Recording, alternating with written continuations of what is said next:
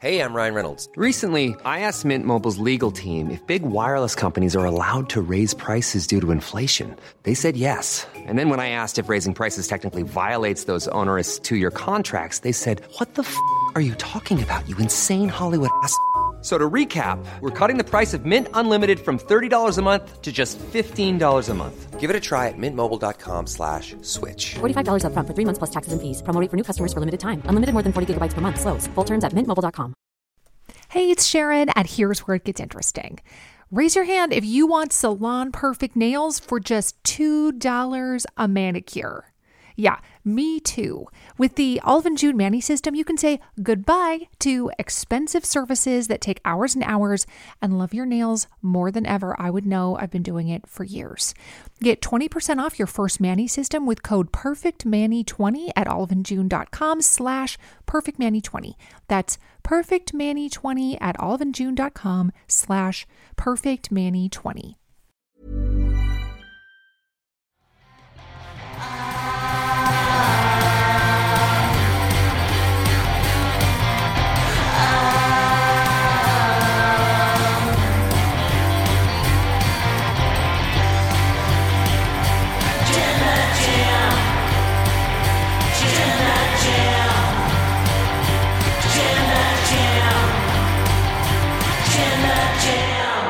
Hello, hello, hello. It is me, it is me, your True Heel Phenom SP3, back in the saddle again with Sat E Yankee. Here we are for the Wrestle Talk podcast, NXT 2.0 review. It's the Mocha 2.0 duo set. How you doing this Wednesday? It's that day again where you get your weekly dose of BBC. Beautiful black content. Yes. Sat E. The E stands for easily amused because I am easily amused. Life can As be always. hard and I just laugh. You just keep laughing. Just keep mm-hmm. laughing. That's how it is. That's how you got to be, ladies and gentlemen. That's how we're able to review NXT 2.0 each and every week. We we have a good time. We're amused by it. This was a a a a decent show for what it was. A lot of women on the show, a lot of women focus, but we'll get into all of that. Sat, how's how's your week been going? What you been up to this week so far? You know, since I spilled the beans and people pay extra for this, you know, I'm getting ready for my baby. Got the crib, got the cot ready. She's due next week. I'll show pictures in the chat with SP3 and that boy, AMAC Alex McCarthy. But you went to the cinema. I want to know your experience about that. What did you watch and how was it? How I saw Doctor Strange and the Multiverse of Madness. It was a really good film. A really good film. I really enjoyed it. Uh, Sam Raimi, uh, he had his fingerprints all over the film. Uh, definitely, you could see the difference, and I feel like it was a better character arc for Doctor Strange than the original film. They didn't really still haven't seen follow up though on yeah my wife didn't either before we before we watched it i but they really didn't follow up on what they did at the end of the first doctor strange like Mm. when they introduced the whole villain that was supposed to be in the second doctor strange that really wasn't i did like how they promoted the film and how it kind of switched things up with you you thought the two superheroes were going to team up together, but it's really not like that at all in the film. So I very much enjoyed it. Have you seen it yet? I haven't, but I want to see you. Spoilers. I literally, I literally said things to not spoil it. I'm the worst you- person. I am a spoiler. Like Paul Heyman, it's not a prediction. It's a spoiler. I spoil things, man. I've been doing it since I was a kid. Been making kids cry, bro. Since I was a kid. Just a jerk, man. He, this guy's a jerk, and you you call him the baby face. He's supposed to be the baby face of us two. No, yes, no, you're, you're the more popular one. You're the baby face. no, I'm not. Yes, you are. No, I'm not. Yes, you are. I'm not. People, people, people literally put in our comments. I love Sat. Sat should be doing more. No, no, because I'm new. You've been here for a while. You used to get the same comments. I like SP3. Oh, ah, I want to see more black people on here. Oh, he sounds so good. He sounds so articulate. Oh, he's so beautiful to look at. Okay. Well, you know, you know, you know what it's all about, man. When you get two black people, the newer black person is the more popular one. That's no, how it works. No, no. That's how it okay. I'm no, I, I, I refuse to listen to it. You know why it is? There's a, there's a great, you're a great straight man. If you do not bounce off my jokes, if you to, if you sandbag it like Tony Schiavone, 97, 98, there is no Sati. That's because you exactly you get the reference. I'm the reference king because I'm not god. I'm a reference king. I reference things really well. You make me great. Without you, I'll suck. Imagine me doing the show by myself. People tune out, so I know when to shut my mouth and go on with the show.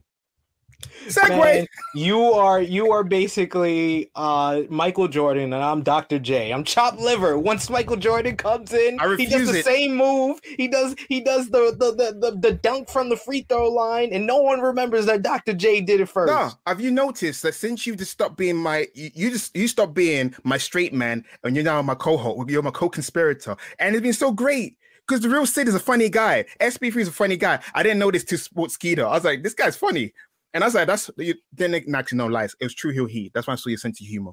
Oh yeah, yeah. But Sports Keeter, you reminded me because you played my straight man. You don't need to do that. You're a funny guy yourself, and we've been doing it. Sports Keto, I'm the color commentator, so I have to. I, I'm just able to add in little bits and piss people off because I enjoy Rampage a lot more than SmackDown. But hey, that's just me. I don't know about all of y'all. We're gonna get to all of y'all because we want to hear them. We're gonna hear a couple of your mocha chats during the show. Maybe we'll highlight a couple of comments in the live chat. So let's get to NXT 2.0.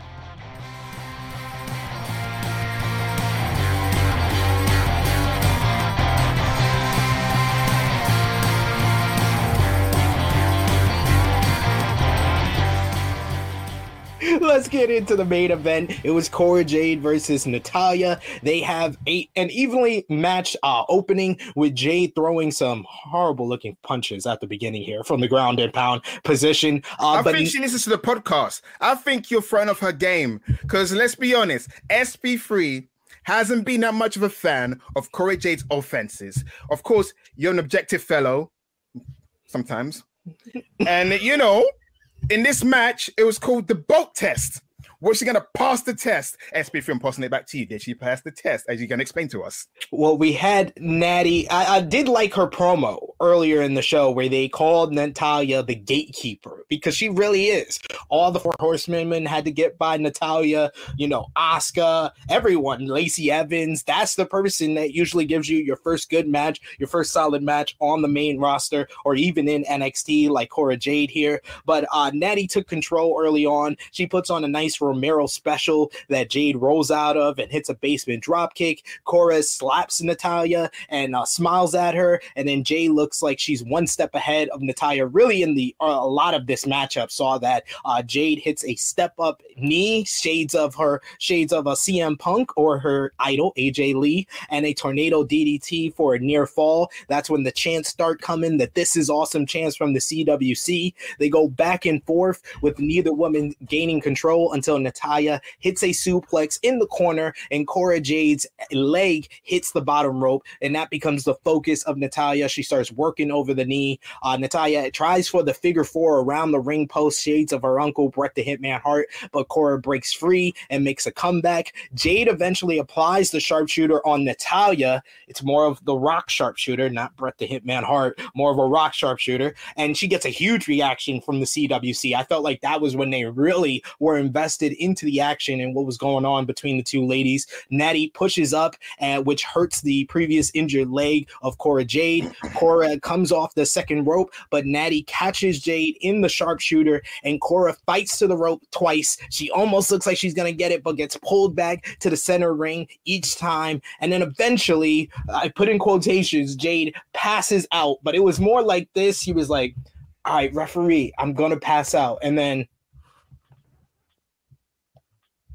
and then they rang the bell, and then literally less than a minute later, she's back up to, to, to give to me to basically congratulate uh, Natalya, who Natalya actually shows some remorse, shows some love to her opponent, shakes her hand, and then hugs Cora Jade, which was very confusing. And I know Luke Owen in the main and the um, in the review on the news uh, th- today kind of said like it was weird that they only do this with the women they don't do this in any other division when they have someone from the main roster come down and have a match with someone from NXT. AJ Styles didn't do this with Grayson Waller. Uh, Dolph Ziggler didn't do this with Bron Breakker. The Viking Ra- Viking Raiders might do this with the Creed brothers, but at least that would make sense. This didn't make any sense. Like the whole feud started with Cora Jade being this big fan of Natalya, and Natalya's like, nope, I'm gonna stop you, bypass me on the main roster. I've come down to your show and I'm stopping you in your tracks. And this seems like the end of the feud, but I can't really say this feud did the the job of really putting over and elevating Cora Jade in the end. I feel like they wanted this finish with Cora Jade not tapping out and losing due to pass out to really elevate Cora Jade. And maybe to some people it makes her look tough, but it just felt like a so-so finish. It felt like they were trying to accomplish something, but it wasn't effective in the execution. But that doesn't take away from what was a good main event in my eyes. What about you, Sat? What did you think? Who's bad? It was not bad at all, man. The match was good. Don't worry, guys. That headline got you riled up. That's good. It means the blood in your veins is pumping. And another thing about blood. See, your kids, some people may have kids in the chat. Your kids are too young to watch wrestling you're 13. So watch this match so you get a reenactment of Stone Cold Steve Austin, blood gushing down from his face, fighting the odds, and passing out. Same thing they tried with Cora Jade. Did they succeed? The answer was heck no. Why did they not succeed? Because, like SP3 said, we did not believe she was in peril for long enough. As far as I'm concerned, she should be in that sharpshooter for five minutes. Give me five minutes of her struggling in the sharpshooter. Thank you. Yeah, I would have. That would have worked more. That would have connected more for me. Like she was in the sharpshooter, and then Natalya couldn't even hold the sharpshooter for the end. For, at the end, she's like slipping down, and it's not really executed very well. And it's it's the move that was by the excellence of execution, and it wasn't even executed well for the end sequence where Cora eventually took a nap for a minute, and like it Eh, exactly. very weird. It had me worried. Cora Jade's health, she could not hang for like less than a minute. She was out, guys. That's for me what had me worried. It's like Cora Jade's cardio is an issue. Issue that he checked out. And what I didn't appreciate was Natalya lets go. She turns around. You know, WWE lack of subtlety with the acting. She's like, "Hey, wh- what's going on there?" Natalya's the same thing you do when you relinquish the sharpshooter. Their face is down. They're prone. There's nothing to give away that she did not tap out. And referees don't do that. Yeah, by the way, you won because she didn't tap out. That referee's a chatty patty. Be professional. Raise her hands, let her leave. And of course, the ending about, you know, gaining respect. Sure, Natalya is gullible. History has shown that Natalya is like Big Show. She easily turns and she's easily your friend and she's easily your enemy. What I would have liked in this equation, in this situation, is Cora Jade spitting in her face and kicking her in the shin and beating her up. That would have been great. So that way, you got Cora Jade showing a harder edge. Like, I don't need your respect. That for me would be much better because Natalya, she's easily fooled. She's like, oh, let's be friends. They'd be like, no, poof, and then pow, right to kiss her. And then after that, just ride a skateboard on her back and leave the ring. Attack her with the skateboard. That's what I would I would have done if Crush larynx. we haven't had a larynx injury in a long time. You know, everybody loved the fancy word. Uh, Natalya's out with a crushed larynx. Should have went with that in a medical facility. Yeah, but despite the finish not really working for me, like I said, I thought it was a really good matchup. Match and this, good. This is a case like I know we we got heat our first couple of episodes where we said the CWC fans are are shills, are paid fans, or They fans are. that, that that the WWE puts a quarter in and they There's just nothing wrong with it. whatever. they- But SB, it- I would be a shield. It elevated it elevated this matchup. Them be saying? This, them saying this is awesome at a point where I didn't think it was awesome, it got me more into the matchup. I was like, oh, okay, I'm more into this. I'm enjoying this. And I thought it was a very good main event. I just wish that the the finish was a little bit better executed. That's all I wanted. Yeah. All, all, all, all we wanted was the excellence of execution, and we just got minimal of, of that. I wish, yeah, Natalya wasn't going so soon, so we can get another match out of it. Because it, it felt like it should have went to the next NXT special. It's like a throwaway yeah. episode of NXT. Just in case you're one of those people, oh, women's breakout tournament. I'm not gonna watch that. No, like this should have been built up even longer. And and, and like you said, what did Cora gain from this that she didn't have before? We know she's tough because they did that in War Games. They already proved that. Her shoulder popping situation that succeeded more than what this match tried to do. But at the end of the day, like me SP3, SP3 said, this match was good. It wasn't bad. Let's not be mad. Don't be sad. SP3. What happened the rest of the show? Let's go. Uh, well, the rest of the show was really all about the women. There were six matches in total that had women involved in it. And I, like I gave you the last time that they did this when they featured 23 different women, I believe this was two weeks ago. Ten, on this show, you had 21 women featured either in the ring or backstage on this show. Uh, I thought that this is this is like the just the position to AEW, where AEW doesn't feature a lot of women. You get one women's matchup on Dynamite. This was a more focused, and it shows the depth of the NXT uh, women's division. Where a couple of months ago, I was worried because I was like, a year ago, NXT had by far, in my opinion, the best women's division when you had, uh, you know, Io Shirai, Raquel Rodriguez, well, Gonzalez at that time, Dakota Kai, uh, Ember Moon. When you had all those women on this show, it felt like it was the best women's division in all of WWE and all of professional wrestling. And it fell off from there when it went into the 2.0 era. But I feel like they have done a good job of replenishing. Not all of them are ready made for television don't get me wrong but i like the depth of you know the different levels of women that they have now what about you uh, I, I felt like uh, we're gonna get to it. There was a there was one t- actually there's one standout that debuted at uh, today's uh, breakout, which was from his Arianna Grace. She wrestled like a veteran in the match. We'll get there uh, shortly. Um, NXT has done a great job of replenishing the roster. That means free up Io Shirai, let her go to the main roster. Indi Hartwell, it seems like she's about to go into a feud with a certain group. I'm gonna, you know, do spoilers yet because you know SP needs to do his thing my man works very hard, especially with those Joe Gacy promos. But I'm excited for what's to come, you know. Uh, but for what from what I saw in terms of the tournament, I need women to have more minutes in the match. It felt a bit rushed by well, the Manders by the numbers, be, bit basic. the, the women that they gave a minimum amount of minutes to, I think they gave them the right amount of minutes because I don't think they're ready for longer matches. I do agree with you on the person who who felt like the best out of the bunch, but we'll get into that. But you mentioned a certain name. You mentioned Mr. Joe Gacy, and that's how we started off this episode of NXT 2.0. Before that, of course, once again, WrestleTalk.com forward slash support. Let's hear your Mocha Chats. What do you think about Cora Jade versus Natalya? What do you think about the focus on the women's division? Is NXT the best women's division in wrestling right now? I know that Raw. I know Monday Night Raw, they had 13 women featured this week. Impact Wrestling, they just got Mia Yim, and they already got Deonna Purrazzo, uh, Tasha Steelz, Rosemary, Havok. So they have a great women's division. SP, Monday Night Raw SP, question: yeah. Why does Mia Yim look like a wrestler named Jade from Dollhouse? I don't know who you're talking about. It's like she's with El Generico helping the orphans.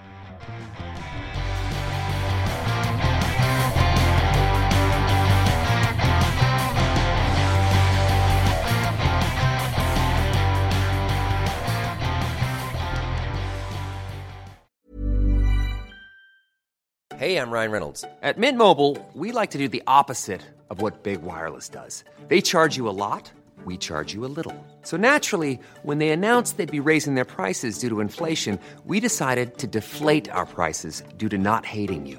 That's right. We're cutting the price of Mint Unlimited from $30 a month to just $15 a month. Give it a try at mintmobile.com slash switch. $45 upfront for three months plus taxes and fees. Promo rate for new customers for limited time. Unlimited more than 40 gigabytes per month. Slows. Full terms at mintmobile.com. There's never been a faster or easier way to start your weight loss journey than with PlushCare.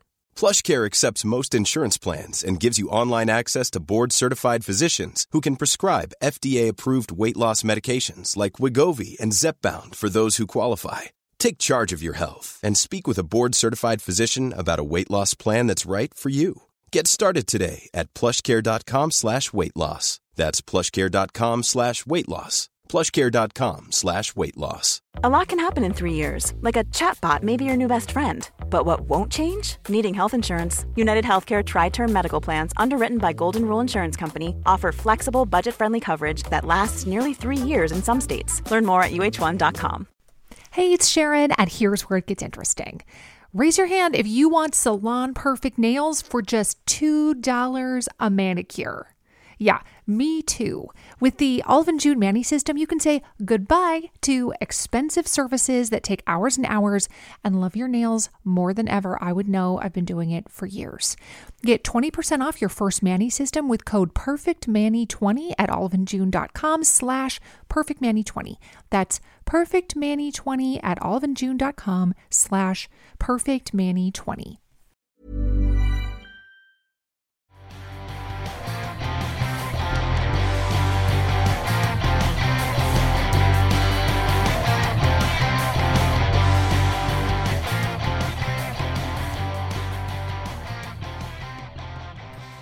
But let's get into this episode of NXT 2.0. We saw a quick recap of last week's main event from Spring Breaking and the post show beatdown by Joe Gacy's Druids on the NXT champion Bron Breakker. We see Gacy in a car with Bron in the back seat with a hood over its head. So you know what time it is. You know what time it is, Sat. It's your favorite. It's your favorite. S P. Gacy time. Joe says, This is not how the story ends. You thought you won tonight? Bron, there are many forms of victory, Bron, and this is it right here. This is not how this story ends. The Druids take Bron out of the back seat of the car and hold him for Joe Gacy. They're like in the wilderness outside somewhere, and Joe tells Bron, Bron Breakker, we are on this journey together. But this is moment, this is the moment in your in your is your time to be all alone. Did, wait, wait, wait, wait, wait. Did that actually happen? Is that how the show started? yeah, that's how the show started. For me, the show started with Toxic Attraction versus Roxanne Perez and Wendy Choo. They did the recap first, and it had that little bit that was added with Joe Gacy doing a little promo. I skipped that part. yes. yeah. He's not doing his job, ladies and gentlemen. You heard it here first. Uh Gacy Oh, no. kicks, kicks Breakker, and that's how the opening ends. Uh yeah, no, but we saw we saw the follow-up because we didn't we weren't able to talk about that. I didn't see it uh, before last week's show, the post-show exclusive where they had the Druids beat down Bron Breakker, and then this this part was the opening where they showed Joe Gacy in the passenger seat while one of the one of the Druids is driving. One of the other Druids is in the back seat with Bron Breakker with a bag over his head, and they threw him out into the wilderness. Why did it make things hard on us? No one told me this. What? There, there was extra parts that I didn't watch. You, now look, I'm professional more so than usual, guys. Ah, it's, it's all right, Sat. It's all right. But yes, the opening match though was Toxic Attraction versus Roxanne Perez and Wendy Choo for the NXT Women's Tag Team titles. I didn't think they mentioned that last week when they announced this match. I thought the match was non-title when they announced it last week, but it's for the titles here. It wasn't a championship contender match at all. No. No, they don't do that here. Apparently, uh, Choo gets it gets the tag in, and he she runs wild early on. I like I liked her little offense here, and she even did a nice little double team where she lifts the second rope for Roxanne Perez to do a nice suicide dive into a double clothesline onto Toxic Attraction. Even though the cameraman like cut away at the wrong time, it was weird. Uh, Toxic Attraction gets the heat on Choo after Mandy causes a distraction by holding on to Wendy's leg behind the referee's back. Roxanne gets the hot tag and hits some nice looking offense, including a crisp uh, Russian leg sweep and a handstand moonsault. She's just always when she's in the ring, she seems like the best worker out there, especially when she's mm-hmm. in there with these with these ladies. Like Wendy Choo is more dependent on her gimmick. Toxic Attraction, they're more dependent on the group mentality, but when it comes to individual worker, Roxanne Perez was the best in this matchup. Uh, Rose gets in the ring though to help Gigi Dolin, and I'm just wondering why the referee does not reprimand her or cause a disqualification. Um, this causes Choo to attack Mandy Rose with the referee distracted. Uh, Jacy Jayne gets in the ring behind the referee's back, hits a super kick on Perez as she was going for Code Rock on Gigi Dolin to give Toxic Attraction the win. I thought that this was a decent opener, and then the post match, Mandy Rose blasts uh, Choo from behind with the NXT Women's title to leave Toxic Attraction standing tall. What did you think about our opening contents on the show? I felt like the match, it, oddly enough, I felt the match happened too soon. I wanted more weeks of build up. This uh, this seems like the the destination, not the journey because now that Toxic Attraction have beaten Wendy Choo and Roxanne Perez, where do we go next? They could go for the team of Katana Chance and Kayden Carter, possibly, because they've been there for 10 years. Give them the belt, maybe. But where do you go next? I enjoy Roxanne Perez and Wendy Choo. They got potential as a team, even though a lot of people want Roxanne Perez to be champion, but there's a long queue. She can't leapfrog unless she's Nikkita. Uh, Wendy Choo, not a lot of people say this, but she's actually quite good. I mean, she's been in the PC for a few years. She's basically needy main roster ready that, that I want to say. There's a lot more that they can do with her character, which they haven't really played up because lately she's been wired. Maybe she's injecting caffeine somewhere. I don't know. But she's been alert, awake, and going for it. And this for me is the first time, because usually I rag on toxic attraction, but because of the dominance and especially this beatdown, they're a formidable threat. It's kind of like who who can stop them now, especially later on in the show. You you see their dominance, but um, the the other thing is is this match again shouldn't have happened early, but it was okay. It was fine. I feel like it's part one of a beginning, but I, I hate seeing babyfaces lose because then you're like, what's the motive? Do I want to see this feud continue? You know, but referee should get reprimanded because Mandy Rose, as soon as she came into the ring, should have been DQ. That was BS. Bogus stuff. I wish I wish uh, that Roxanne Perez didn't need to get pinned here. Like after losing to Mandy Rose a, a couple of weeks ago, I was kind of like, why does she have to take the pin here? But I understand. You know why? You Wendy, know why? Wendy Choo is the person that's going to get the next shot at the NXT Women's It's wrestling tropes. It's WWE tropes one on one. If you're tiny, you can take the pins because you are a formidable underdog. This is one, two, three kid Daniel Bryan playbook. Don't worry, guys. She'll win one day. You'll forget that she loses a lot. There you go. Uh, earlier this week, we see uh, Tiffany Stratton has taken uh, Grayson Waller shopping. Uh, Waller is upset about Nathan Frazer uh, beating him in his debut and is complaining about Chase U. They both make fun of the group before Waller says they will have a teachable moment and nothing is more dangerous than the Grayson Waller effect. Uh, rich, rich, rich white people shopping. This you was a great what? segment you know what? Uh, Tiffany Stratton and Grayson Waller had chemistry like lovers, but this scene was chemistry as brother and sisters or cousins. I did not get that sexual chemistry. It's like I'm taking my friend shopping. you know what I'm saying? Like when Diddy wants to take you shopping, that's what Tiffany Stratton's doing. I'm taking you shopping. So yeah, that's what I got from it. Grayson Waller is, you know, did Grayson Waller get friend zoned before our eyes? Bingo. That's, that's what it felt like. Oh, I didn't. I didn't. There was no chemistry. There's like, yeah, yeah, yeah. I don't like them either. Let's go shopping. You can't be a viral superstar in the friend zone. I'm just saying. I'm just saying. That's not that's not the Grayson Waller effect. Uh, we got another uh, backstage promo uh, or segment where Roderick Strong is training in the Diamond Mine gym. The Creed brothers confront Strong about interfering last week. Roddy says they should be thanking him. Uh, the Creed say it isn't about the win, it's about how they win. Uh, they challenge the Viking Raiders for next week, and they will do it the right way. And then Strong introduces them to the newest member of Diamond Mine that will help them get to the NXT Tag Team titles. He says he's a Pan American Games champion, No, a. Division One freestyle and Greco-Roman competitor from the University of Minnesota, Damon Kemp. Not, not Bobby Steveson. Bingo! Not Bobby Steveson. Bobby's got the accolades. Guys, go on Google right now. Go on the on the website on the oh, is it the Gopher website? There's no such. They don't know who Damon Kemp is. They're like, I'm sorry, sir. Uh, Bobby Steveson, you know, good old Bobby, he did that. But this Damon guy, hmm, Fugazi. Uh, I hate, you know what? Yeah, I don't hate things often, but I hated this scene. And I'll tell you why after you finish. I did, I did cut you off. No, it's totally fine. It just ended with uh, Julius Creed saying that the new new members are a d- group decision, but they will talk No, about this later. Thank you. This is why I hate.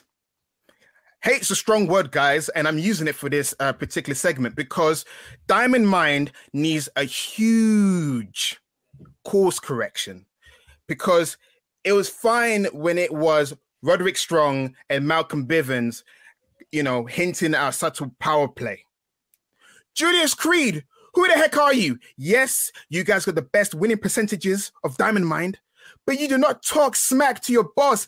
That's Roderick Strong. That is a former cruiserweight champion, tag team champion, North American champion. Yeah, 2022 has not been great for Roddy, but do not treat him like a scrub. But the funniest thing I found about this segment, the, Roderick Strong found someone with a worse win loss record than him to put in the group. Because you guys don't know the story, Damon Kemp doesn't really win matches. No, he lost 4 5 live. NXT level up was like, is he gonna win his first match? So, as much as I love my leader, he makes shoddy decisions. Shoddy Roddy makes shoddy decisions because Damon Kemp is there to make Roddy look smart and strong. I love it. He's playing checkers again. He's like, uh, I'll lose. So if I get a guy that you know it's got worse, look worse than me, my group looks better. But yeah, uh, I miss Malcolm Bivens. It, the, the the heart and soul of the group is gone, and then now you get him talk back from a rookie, which I hate. And we we don't get any funny moments really with Diamond Mine anymore, unfortunately, thanks to no uh, Malcolm Bivens. But if you want comedy, Annika Annika Wilson's got the best comment. Hold on to your hats and say your prayers. Here comes some more.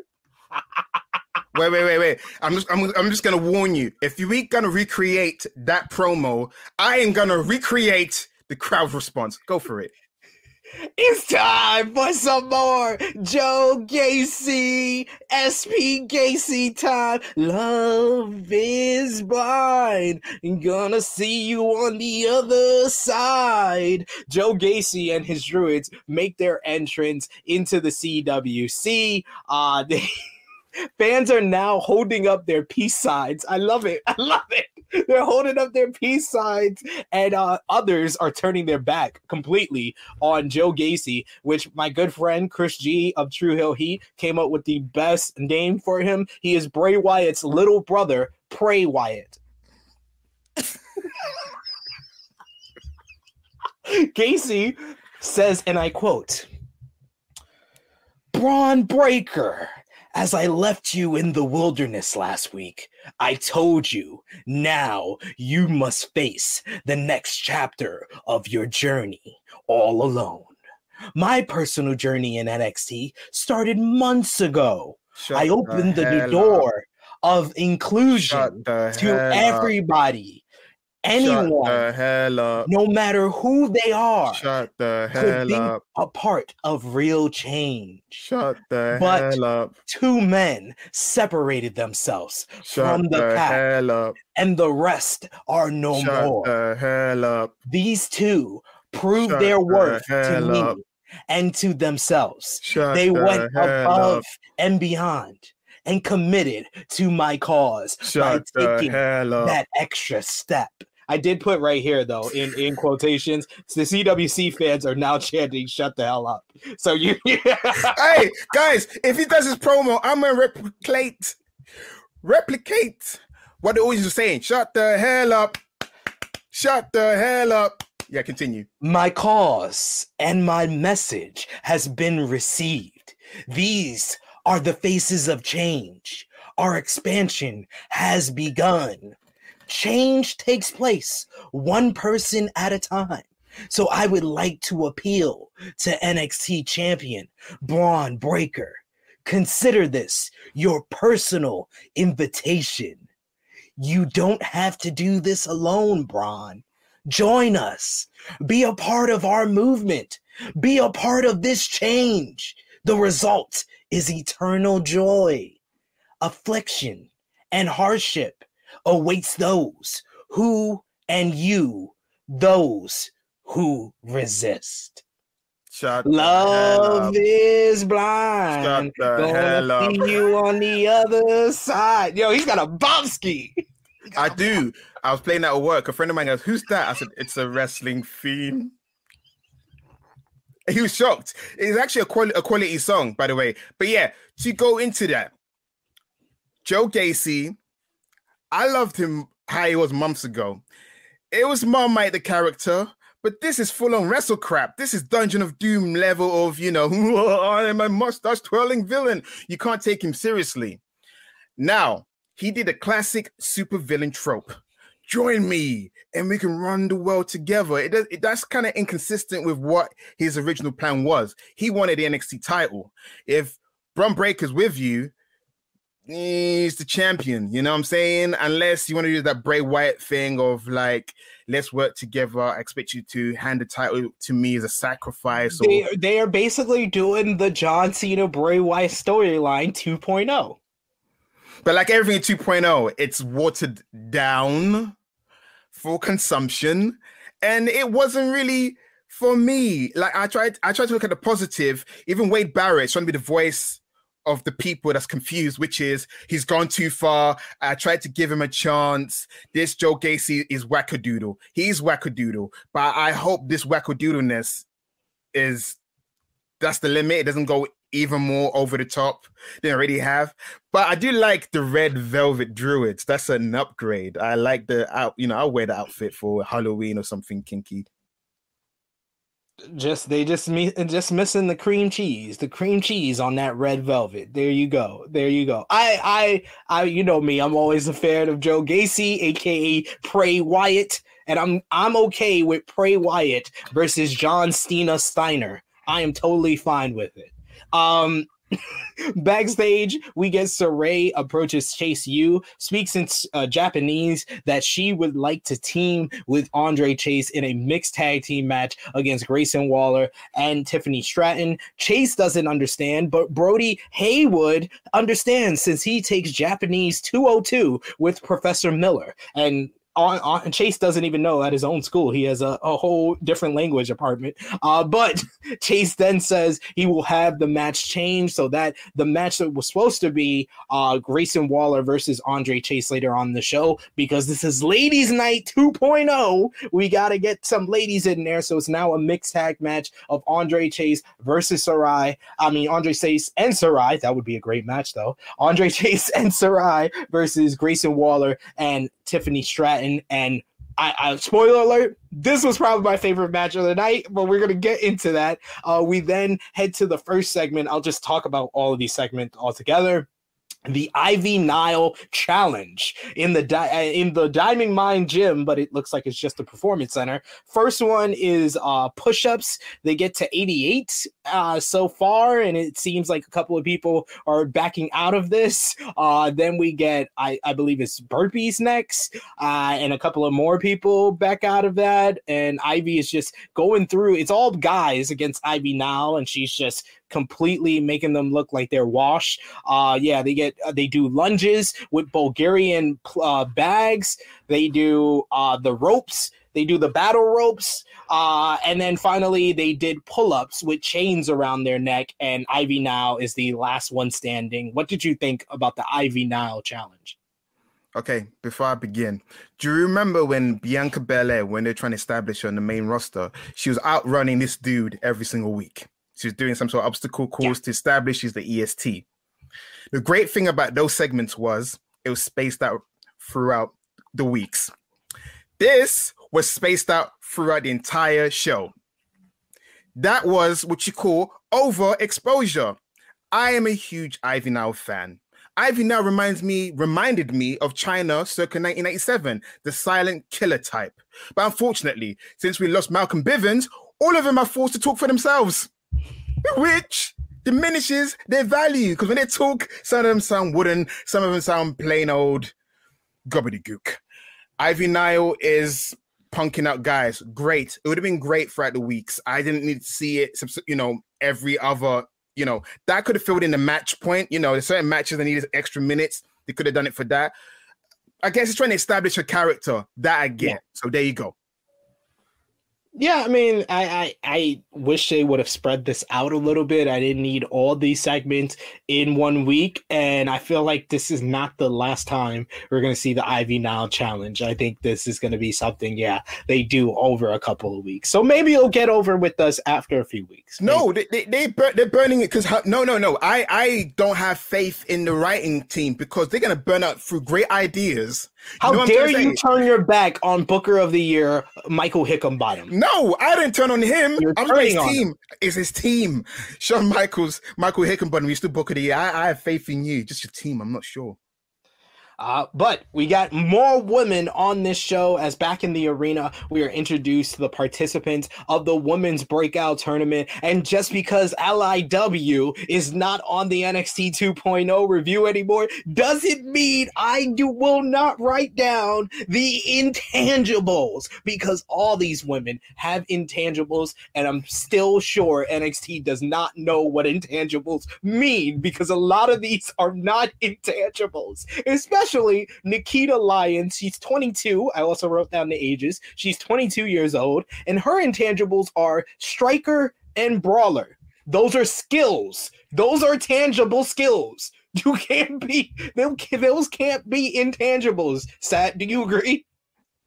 Yeah, I need to look up the dictionary what intangibles are because I looked at it and I was like, hmm, I don't know about you, sir.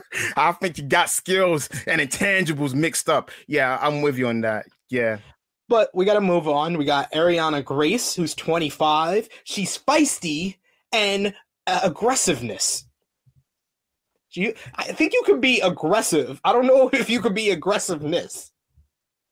Hey man, Chase, you got great English classes, guys. Let's go there. You can add more, you know, to your vocabulary.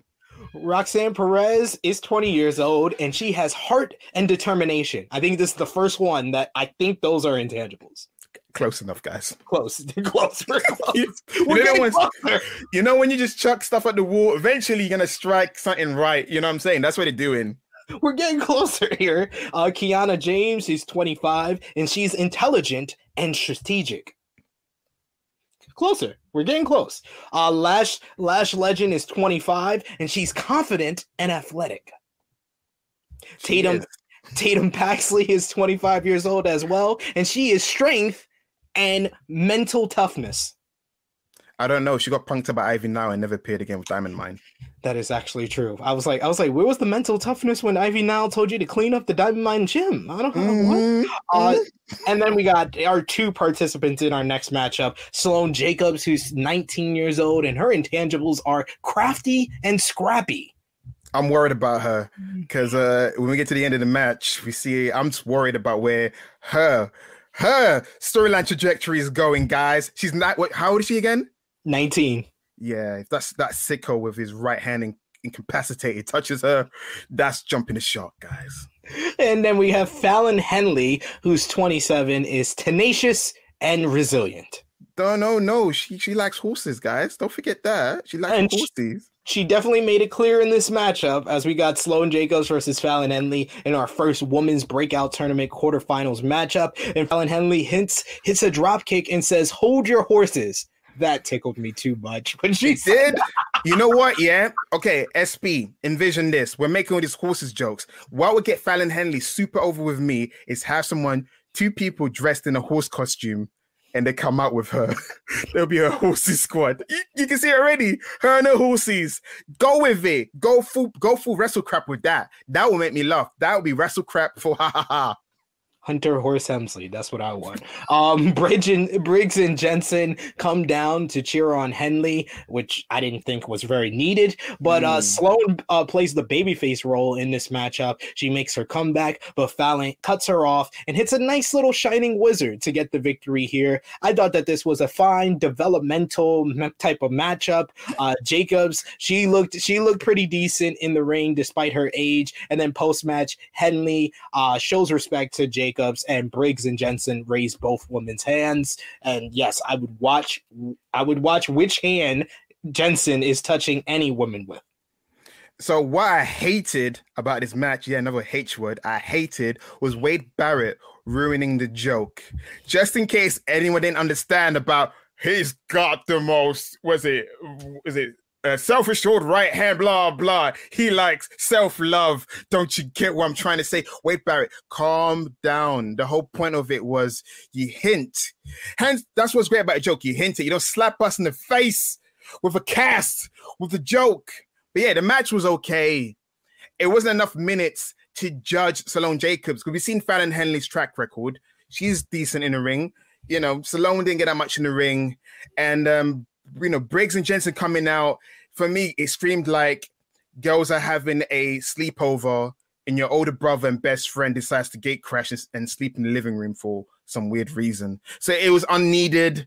And again, I'm worried that Sloane Jacobs might be potential love interest because you might get a potential new tag team out of this equation. Maybe, maybe so. I mean, they need more women's tag teams on NXT on the main roster, so I'm all for the. And I probably that's probably the best use of Sloane Jacobs. She's still young. She's still gonna get needs more experience. A little green in the ring, but she still has. She's pretty decent in the ring for where she's at. One more thing, Fallon Henley got new gear, which matches her character even more. So I like that. I'm I'm one of those people who talks about new music and gears. Those are the things I watch out for. That's my intangibles.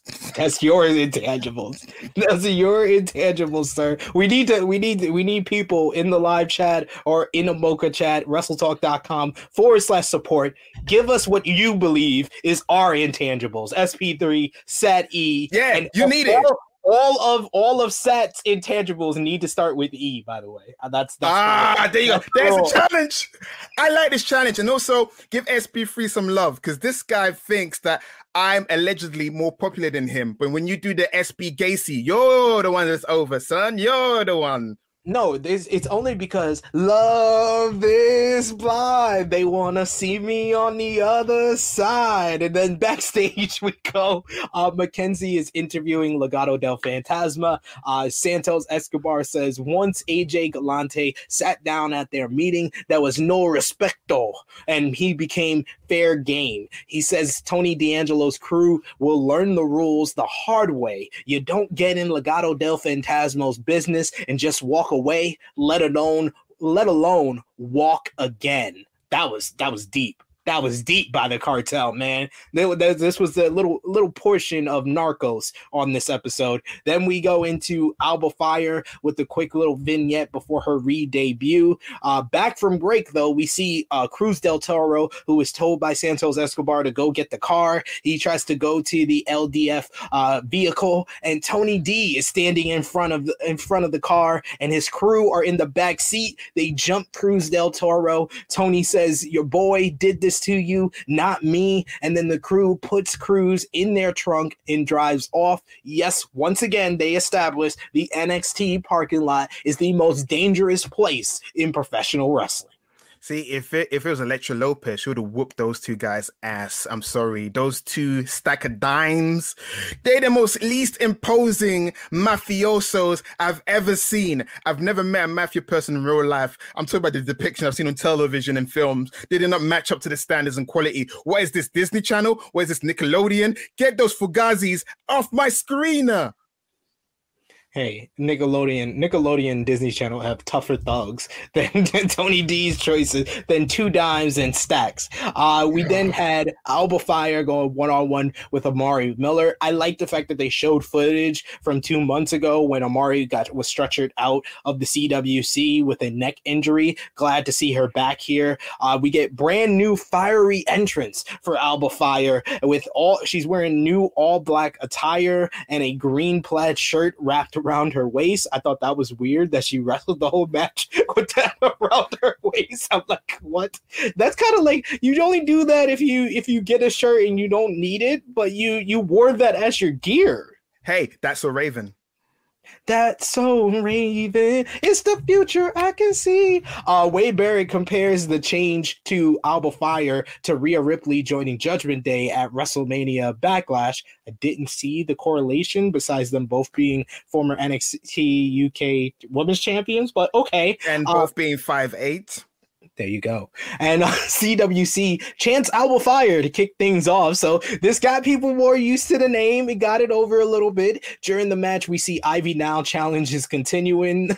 then we get uh Fire hits what used to be the KLR bomb, but they are now calling it the Fire Bomb. And it follows up with a top rope swanton for the win. Much better swanton execution than the master of the swanton, Jeff Hardy, who just throws his entire body on people now. But No, fine- that, we did, we got to talk about that actually in a moment. Yeah, as you're saying, I thought it was a fine showing for Alba Fyre and her re-debut here.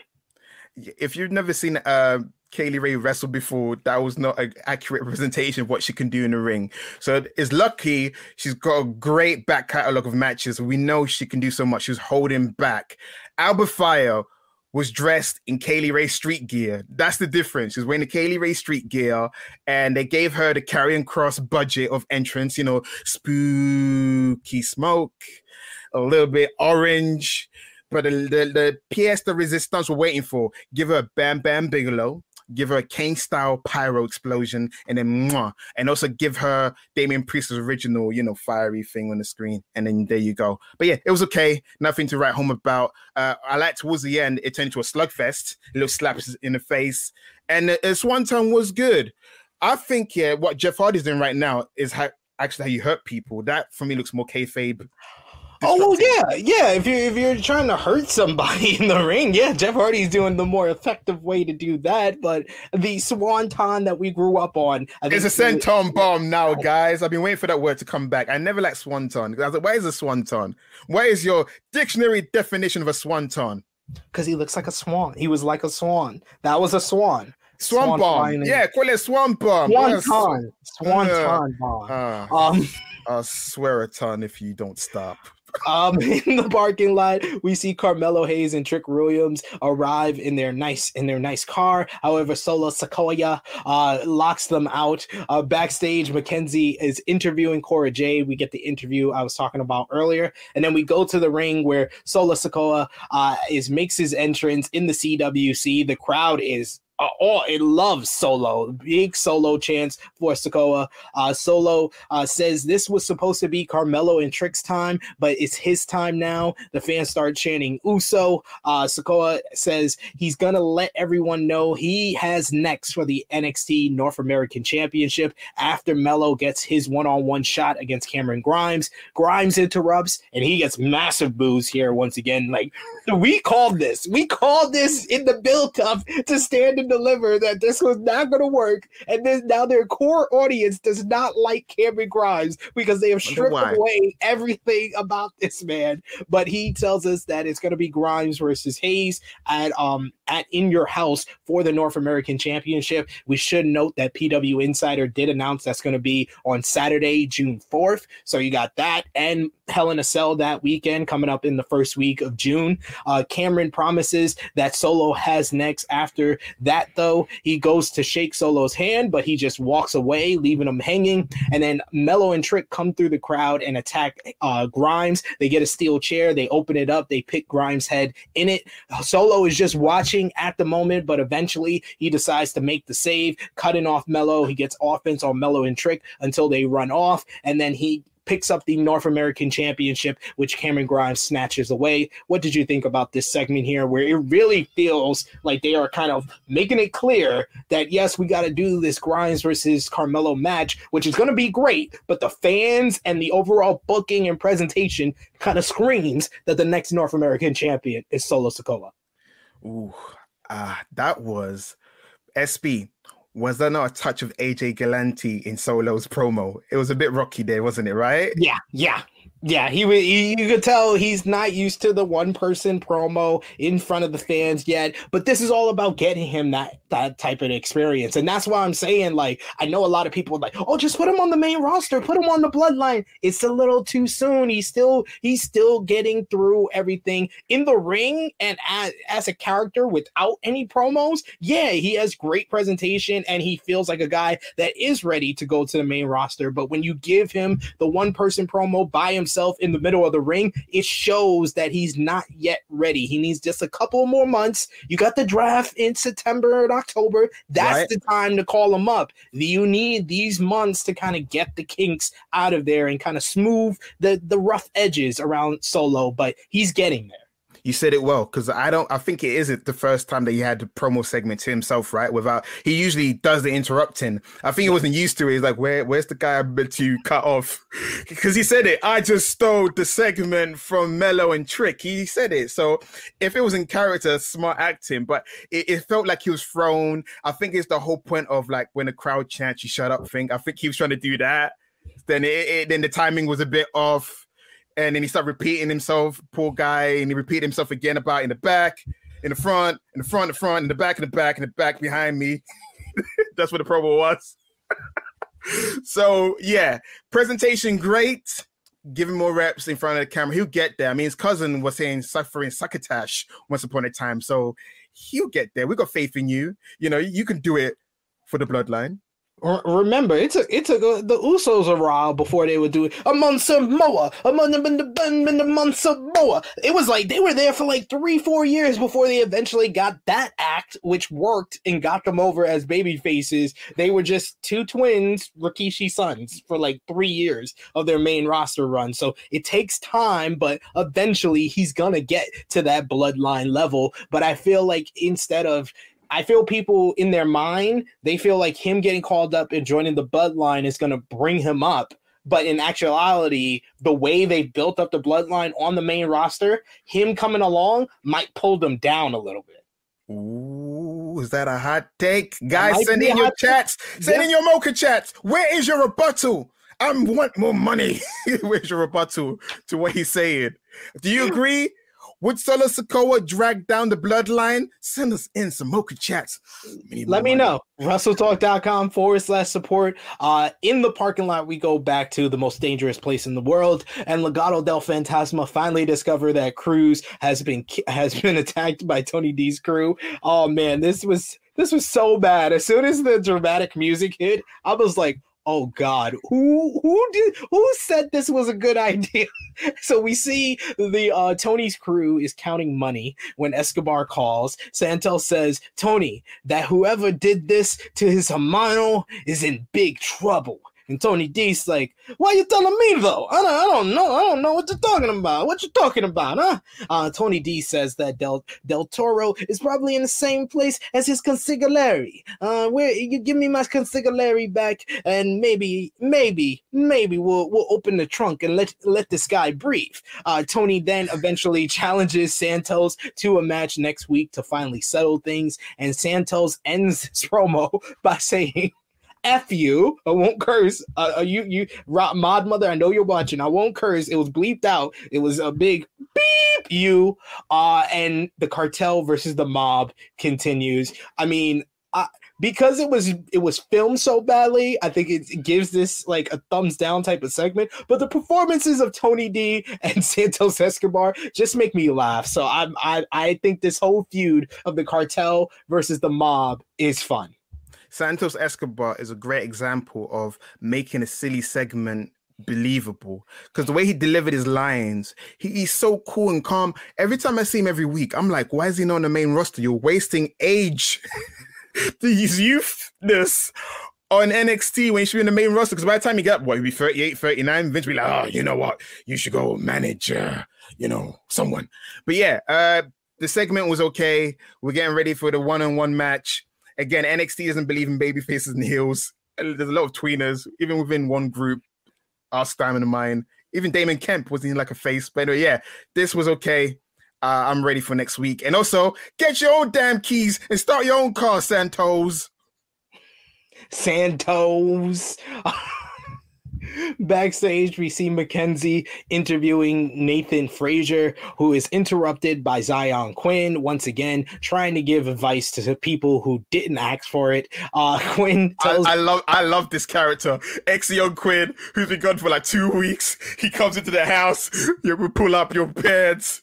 you know, go upstairs and walk a straight line, walk it right, or walk it walk the end of the line, wherever he, he tells people. And Wesley's like, "Hey, I'm back from the beach. Let's run it back again." Yeah. So is Xyon Quinn now a baddie? I'm not about the baddie section. I'm talking. Is he a bad guy?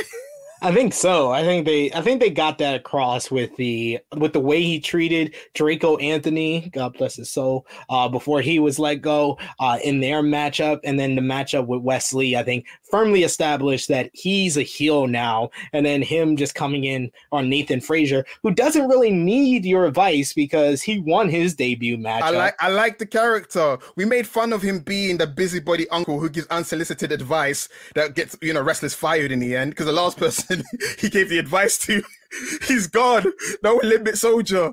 Draco Anthony's gone because bad advice from Uncle Xyon. Poor, poor Draco. Uh, next, we had the mixed tag match that I talked about earlier: Grayson Waller and Tiffany Stratton versus Andre Chase and Sarai. This was my favorite part of the whole entire show. First of all, this was had- a male Painesville Dan special, guys. Because I know Dan must have liked this. This was mwah. First of all, you had Waller and Stratton come out in matching pink gear, so that's probably what they went shopping for. Uh, then you had Sarai. Uh, basically, she's coming to the ring in her in her in her you know Catholic schoolgirl uniform with the with the pigtails and her glasses. And Andre Chase asks Bodhi Hayward, "Is she gonna wrestle like that?" And he's like, "I don't know." And then she kisses the um the the relic from her family. She goes through the smoke, and not only does Sarai transform, but Andre Chase's sweater turns light blue, and Bodhi Hayward is now wearing Sarai's wig with the pigtails and glasses, as well as a crop top Chase U shirt. I thought that this was great. Wait, this wait, was wait. my favorite part of the you show. Just bro- you just broke kayfabe for me. Sarai was wearing a wig. That yeah. makes sense because she has blonde. Yeah, I'd never put the two together. I'm sorry. In my defense, I'm usually writing notes, so I never really look at people that long. So yeah. Oh, there you go. It's a wig. Yeah. It's a teachable moment. it's a teachable moment. Uh, Chase U is over as hell in the CWC. They were chanting Chase U with the stomps while he's spelling it out. We get Tiffany Stratton in the end. Uh, she hits her corkscrew Vader bomb, but before she can get the three count, Bodhi Hayward uh, blows his air horn in the referee's ear to distract him. Stratton hits a dive on Bodhi and says that that's a teachable moment as she gets back in the ring. Sarai rolls up Stratton for the win. I thought that this was a fun little mixed tag team matchup. It got over all the personalities here. And like I said, Chase U is quite over. Like they have become one of the the like the the, the acts that get the biggest cheers in the CWC out of nowhere.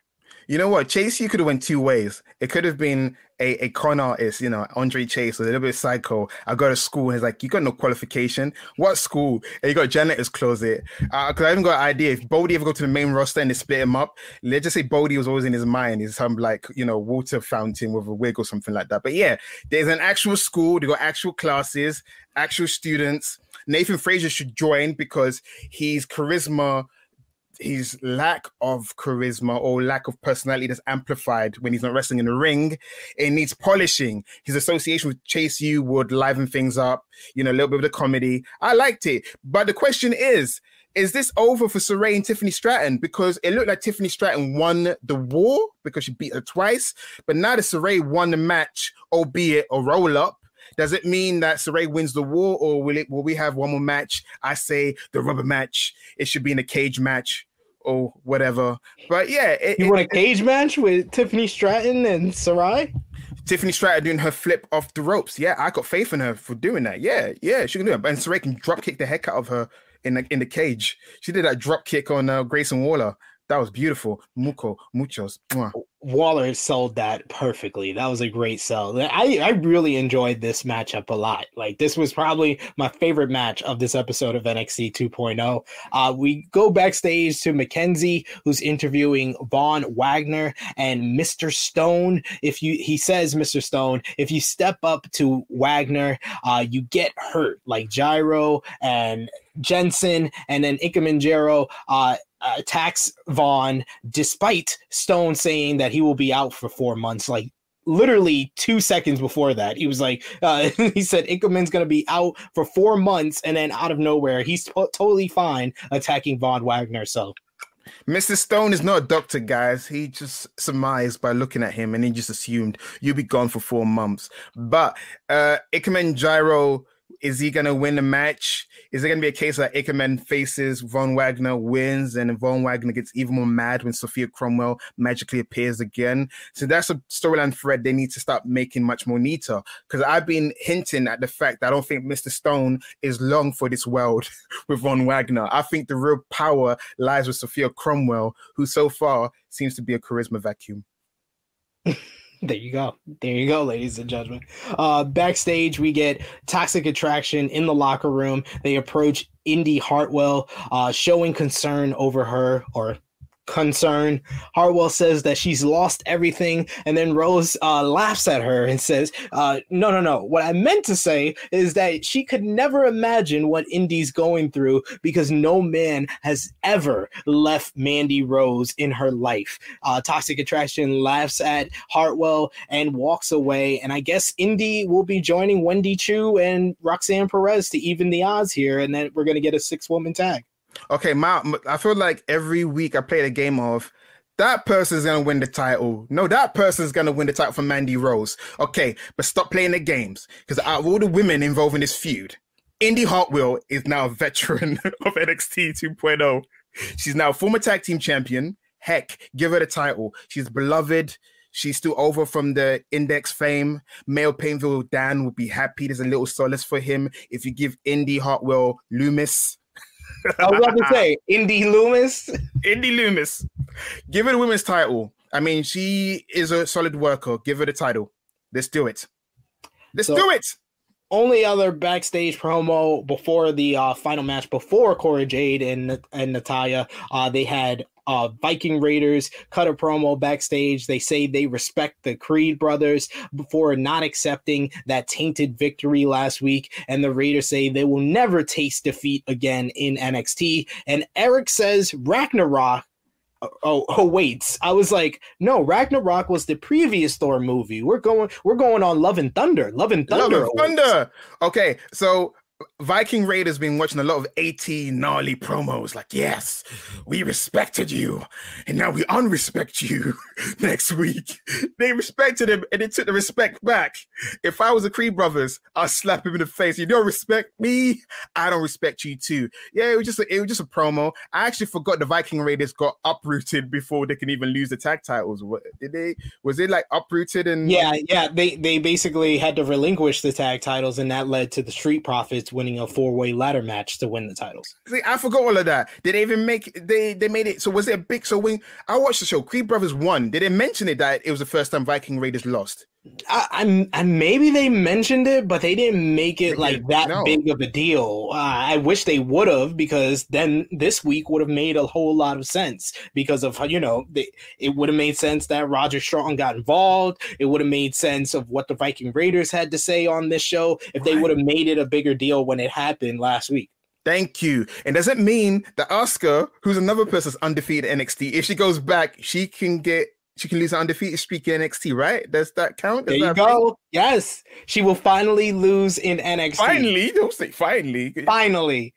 Asuka run. Don't go there, especially the car park. Avoid that. Avoid it. Avoid the parking lot. No one should go there. Uh, but before we got the main event that we talked about earlier, we had our second women's breakout tournament quarterfinals matchup as Nikkita Lyons versus Arianna Grace. And I agree with you. Arianna Grace looked really good in this matchup. Uh, she was working over Nikkita Lyons' uh, arm. She tries for an arm breaker very early on and then just keeps focusing on the arm until Nikkita Lyons makes her comeback. She hits a German suplex she follows with a spinning roundhouse kick. And then, of course, it's don't drop that dum da dum. Don't drop that dum da dum. Don't drop that dum da dum. Don't drop that dum dum.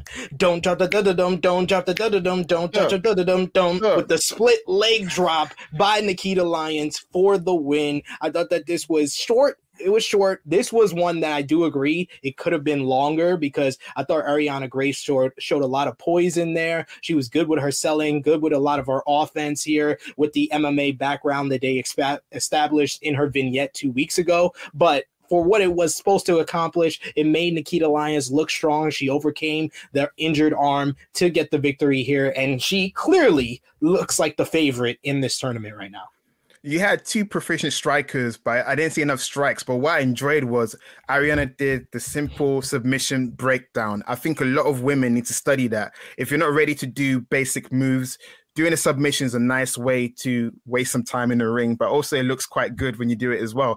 It, the story of the match was the arm. It should have been the leg because, you know, Nikkita kicks, take away her kicks.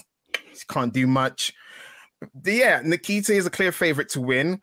I'm still waiting for her to do the Tongan death grip because she does kicks like Haku. She does a Savate kick.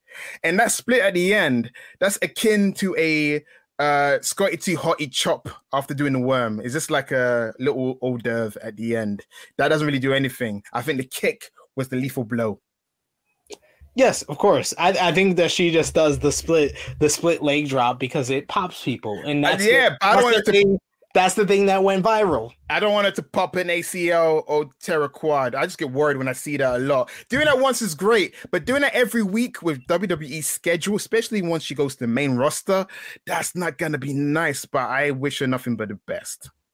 So, like I said at the beginning of the review, I thought that the focus on the women's division was the biggest positive out of this show. I love that we had all six matches with women involved in it, even the mixed tag team matchup being changed. So, women were involved, and 21 women involved on this show. That is the big focus. That feels like that is the the main event angle is like the women's division, you know, the women's breakout tournament, the feud with uh, Toxic Attraction and Wendy Choo and Roxanne Perez. Everything involving the women is the most important thing on this show. It's not it's not Bron Breakker and Joe Gacy. It's really the women, and that's what I think is the biggest positive to take away from this show. It was refreshing. It was delightful. We approve of this message.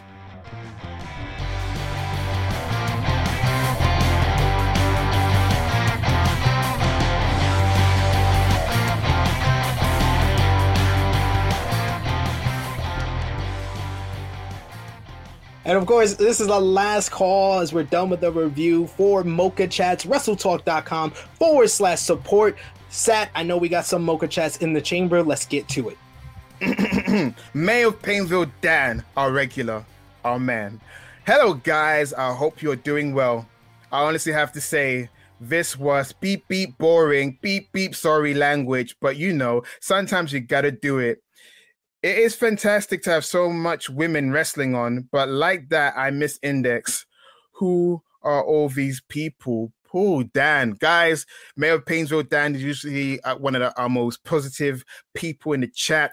As you can clearly see, Dexter Lumis's release has unleashed this beastly demon inside him.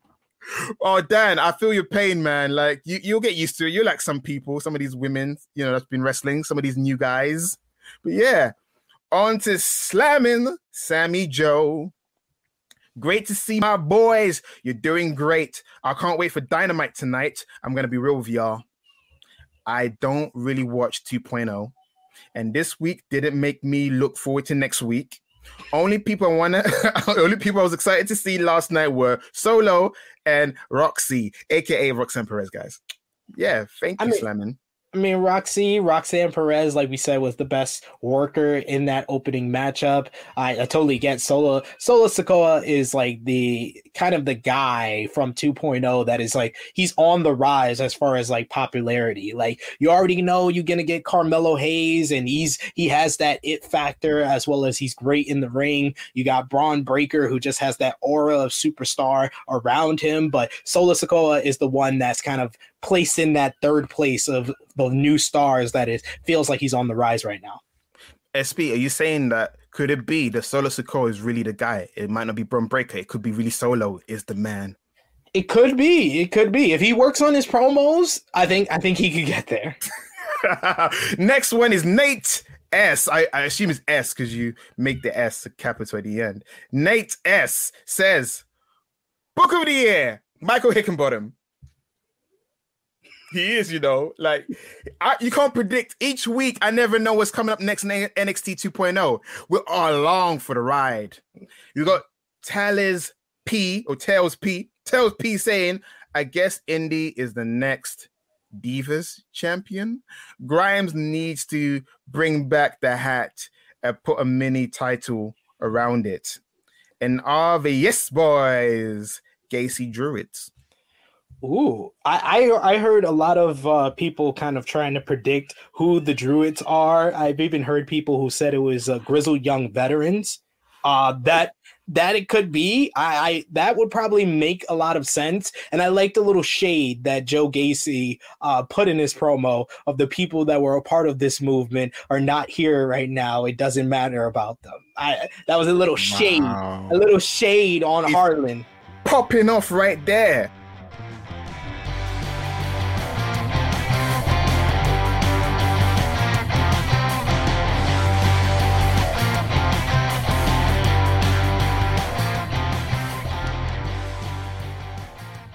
But another thing, SP, before we go out, I want to give a massive shout out to the mods. This is my little roll call. We did it last week. I got a taste of it. I want to do another one. now, the mods, they're the people behind the chair. They're the ones, they're the brain pieces. They're the one to help make all of this a great chat. You guys are lovely people. The people in the chat are lovely people. We love you. Now, shout out.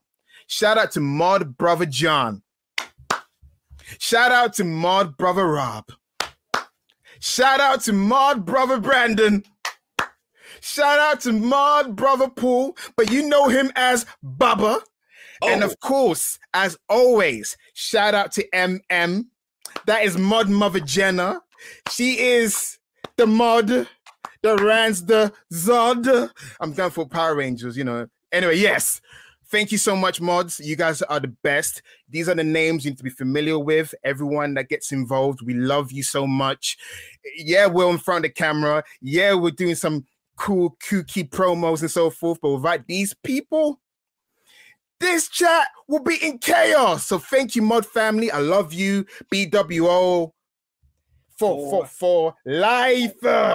So yeah. Because we show love. Because here on Mocha 2.0, Love is not blind. We gonna see them on the other side. Let's put our thumbs in the middle. What do you give this episode of NXT 2.0 set in three, two, one?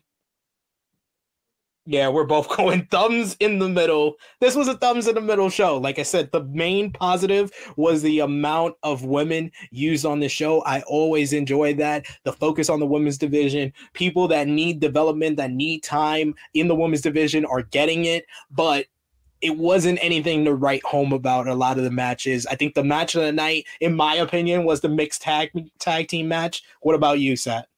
It was a mixed tag. I like the fact how I finally found out that Sarai's wearing a wig the whole time. Explains why her blonde hair's never there when she's wearing her glasses, guys. I mean, I didn't know that. And also, how does she change her clothes so quick, guys? I need to understand this. Like, how does she go to the entrance and then not rush and trip over herself? And how does she get the blonde hair bits again? I just don't understand, guys. And how did Andre Chase get a blue jumper?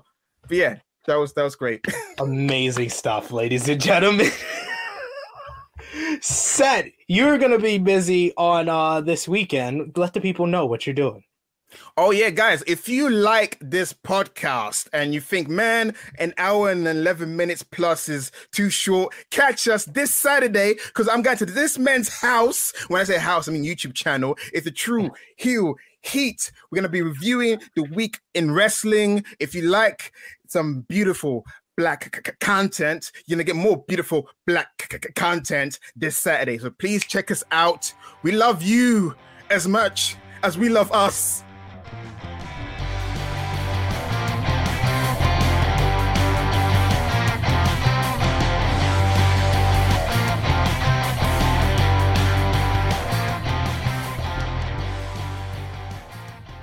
So yes, Seth, it was a, a big show. I gave you the numbers at the end of our of our regular review over on the YouTube channel. But uh, what you, what you got planned for the rest of the week, sir? What do you have going on in those? Well, numbers? well, you know, you, you, you, you laid it up for me. I'm back again on Saturday with this guy over here, the hardest working guy in all of entertainment. I'm on the True Heel Heat podcast, the mothership, on Saturday. Uh, because it's Saturday, if you know what I mean. So yeah, I'm I'm back on again, and I refuse SP3 saying I'm more popular. We're a duo, we're a team. I, I'm one of those people.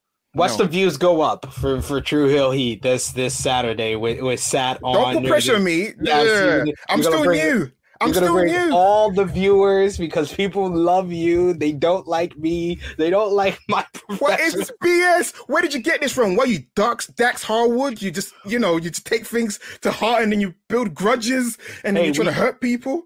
we still got you. We still got you on the cookout photo. The cookout photo, which is our most infamous uh, meme in True Heel Heat history. We literally get people who want us to make the cookout photo a T-shirt, and I'm just like.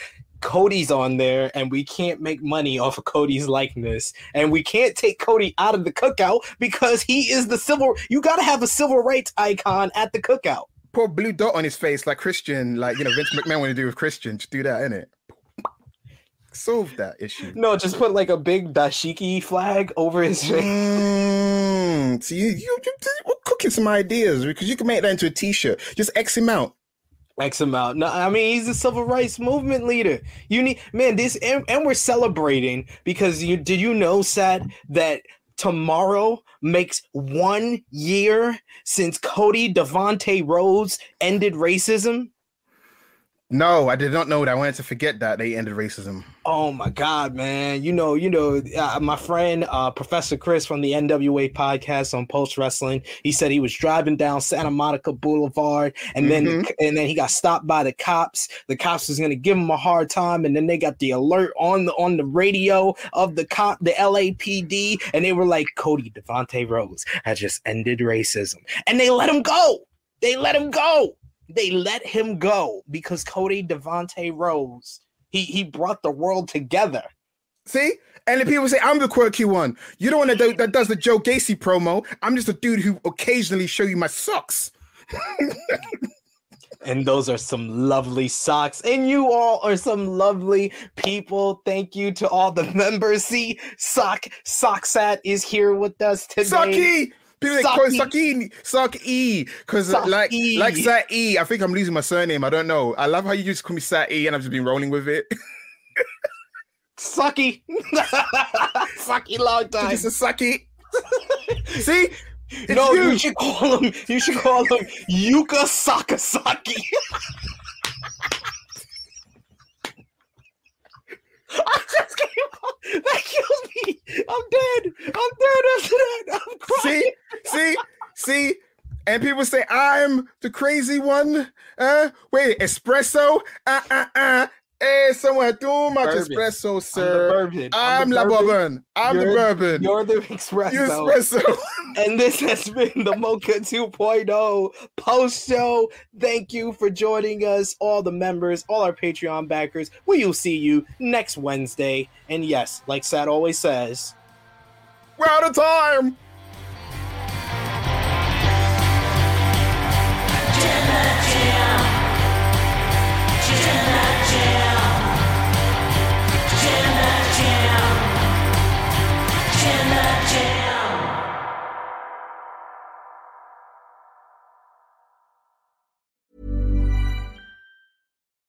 When you need mealtime inspiration, it's worth shopping Kroger, where you'll find over 30,000 mouthwatering choices that excite your inner foodie. And no matter what tasty choice you make, you'll enjoy our everyday low prices, plus extra ways to save, like digital coupons worth over $600 each week. You can also save up to $1 off per gallon at the pump with fuel points. More savings and more inspiring flavors make shopping Kroger worth it every time. Kroger, fresh for everyone. Fuel restrictions apply.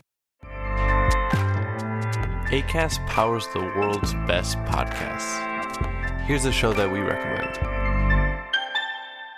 The Real Housewives is a guilty pleasure for most, but if you're looking to not feel guilty about that pleasure, tune in to Everything Iconic with me, Danny Pellegrino, where I break down all the messy moments and behind the scenes antics of Bravo's popular franchise. And on Everything Iconic, I also interview celebrity guests like Kelly Ripa, Keke Palmer, Drew Barrymore, Cameron Diaz, and more about their guilty pleasures, their past work, and so much more. So if you're pop culture obsessed and find yourself watching way too much reality TV like me, tune in to Everything Iconic with Danny Pellegrino wherever you listen to podcasts.